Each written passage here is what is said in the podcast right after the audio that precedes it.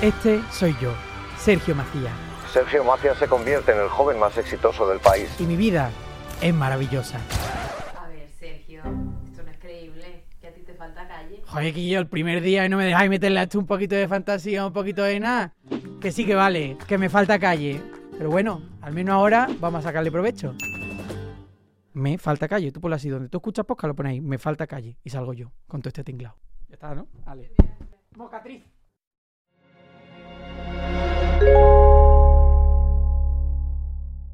Podimo. Las mejores historias en audio. Esto es Caso Criminal. Los casos criminales más sorprendentes e inquietantes en exclusiva en Podimo.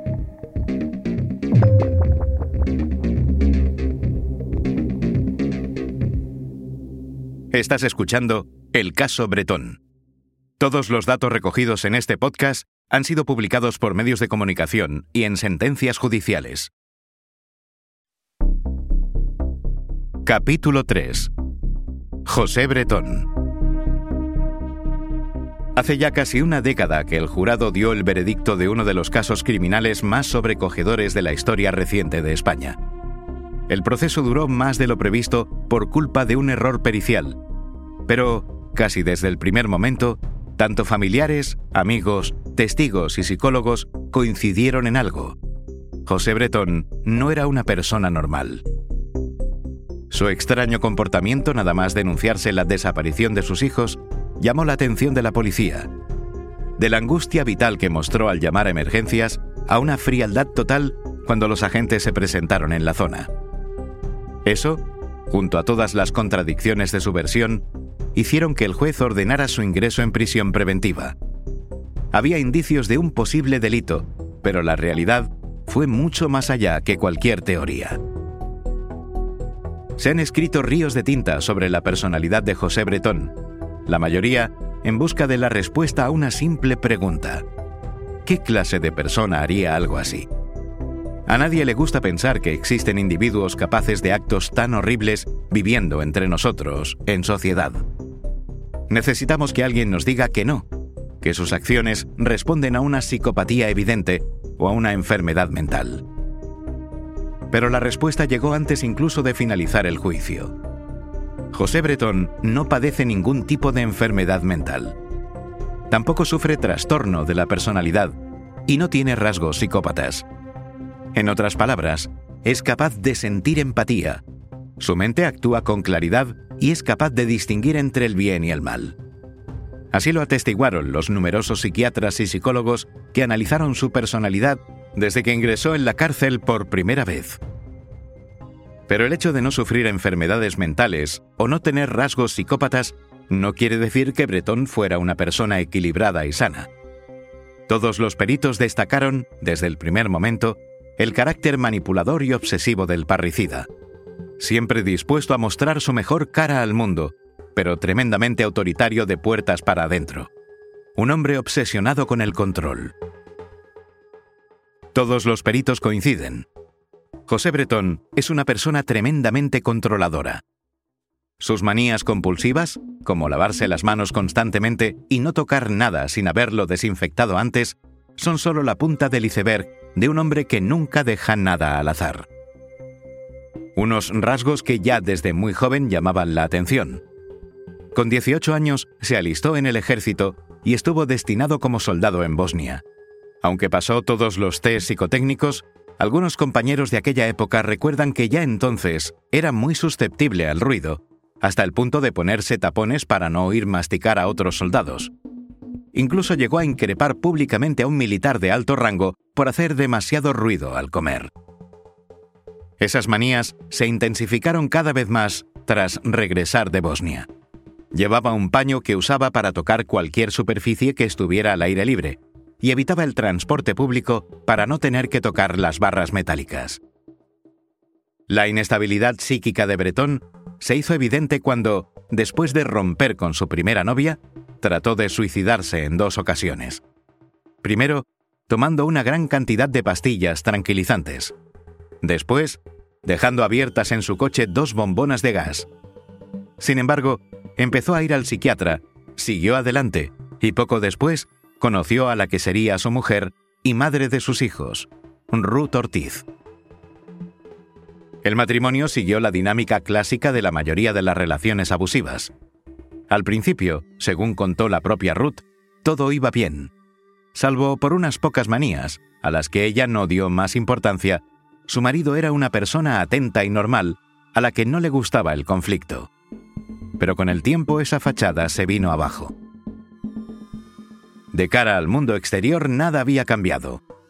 Bretón seguía siendo la misma persona amable y tranquila que nunca se metía en problemas.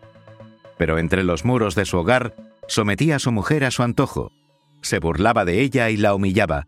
Y en ese contexto llegaron los niños. En el juicio, Ruth Ortiz reveló que ella quería tener hijos, pero que su marido no estaba convencido. De hecho, Bretón le dijo en una ocasión que los niños serían para ella. Tenía además predilección por las niñas, ya que pensaba que eran más fáciles de criar. Y cuando la ecografía de su segundo hijo reveló que sería varón, se enfadó. También afirmó que su marido no dejó a sus hijos tener una infancia normal y que les sometió a una educación casi militar.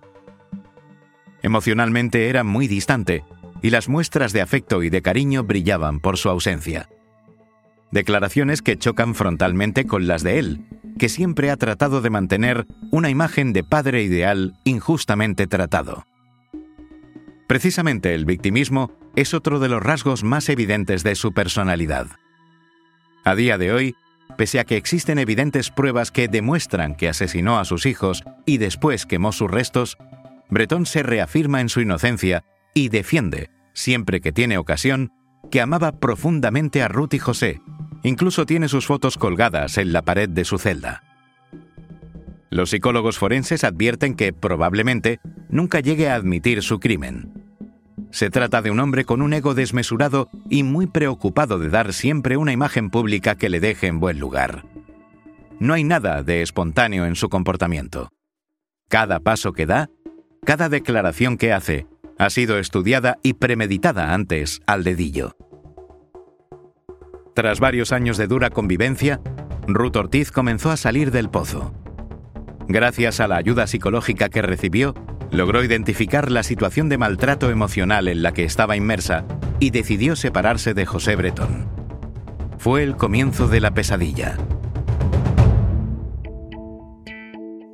Bretón no aceptó la decisión de su mujer. En su casa estaba acostumbrado a hacer valer su voluntad y de pronto vio cómo esa autoridad se había quedado en nada. Ruth quería escapar de una relación muy dañina para ella, pero él se lo tomó como una afrenta personal. Y, como siempre dejó claro, nunca perdonaba una afrenta. Al principio trató de mantener el control de la situación. Como tantos otros maltratadores antes que él, intentó reconciliarse con su mujer. Le mandó mensajes, cartas donde le prometía que iba a cambiar, y le contó que estaba en tratamiento psiquiátrico. Todo fue en vano ella estaba decidida a cortar la relación por lo sano. No estaba dispuesta a volver a compartir una vida con la persona que tanto daño le había causado. Había logrado por fin escapar de su férreo control. Fue entonces cuando Bretón decidió vengarse. José Bretón es un hombre más inteligente que la media. Su cociente intelectual es de 121 puntos, sensiblemente más alto que el promedio él, que siempre se jactó de su superioridad intelectual, fraguó durante semanas un plan para hacer daño a Ruth. Un plan que, además, le permitiría ser la víctima de su propio crimen. Parecía perfecto. Gracias a esta estratagema, volvería a tener el control que había perdido. Ante la opinión pública se mostraría como un padre afligido y tendría la oportunidad de hacer causa común con Ruth para organizar la búsqueda de sus hijos una búsqueda que no tendría fin. El problema de Bretón es que no es tan inteligente como se piensa. A pesar de su elevado cociente intelectual, su desmesurado ego le jugó una mala pasada. Estaba seguro de que su elaborado plan no tenía fisuras y que la labor de la policía científica era inútil. Su confianza era tal que incluso le dijo a uno de los inspectores que en las quemadillas no iban a encontrar nada. Pero el plan, lejos de ser perfecto, era una chapuza. A pesar de su burdo intento de manipular la escena del crimen, los investigadores dieron finalmente con los restos de sus hijos. Su versión de los hechos tenía profundas contradicciones.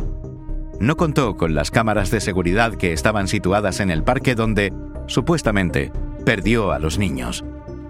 Su macabro plan se vino abajo, pero él, obsesionado por controlar su imagen, mantuvo hasta el final su versión.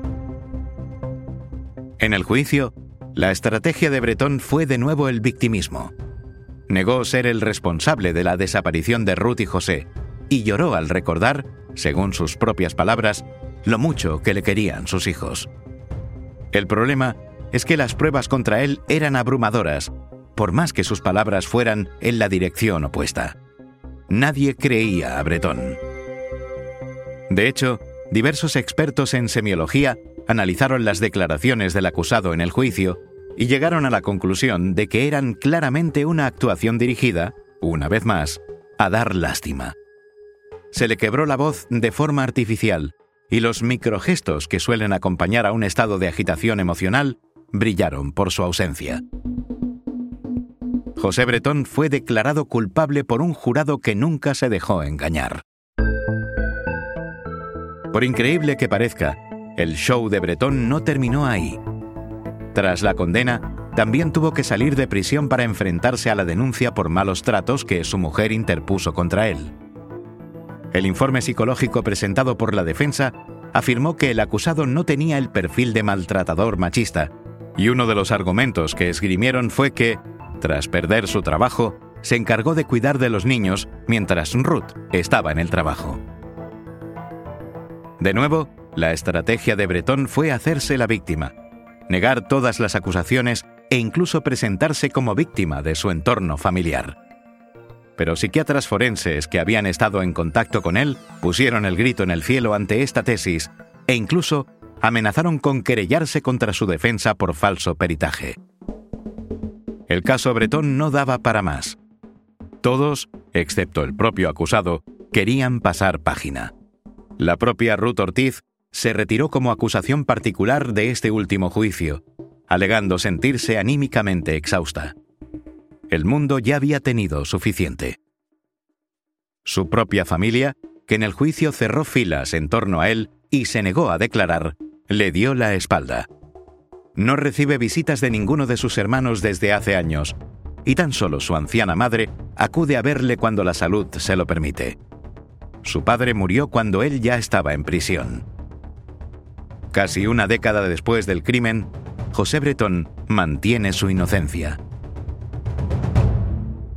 Aquí termina el caso Bretón, uno de los crímenes más retorcidos y crueles de las últimas décadas. Un parricidio que quedó para siempre en el imaginario popular y que todavía hoy se recuerda con un nudo en la garganta. La historia de un ser humano que perdió su humanidad. El triste adiós de Ruth y José que siempre permanecerán en nuestra memoria.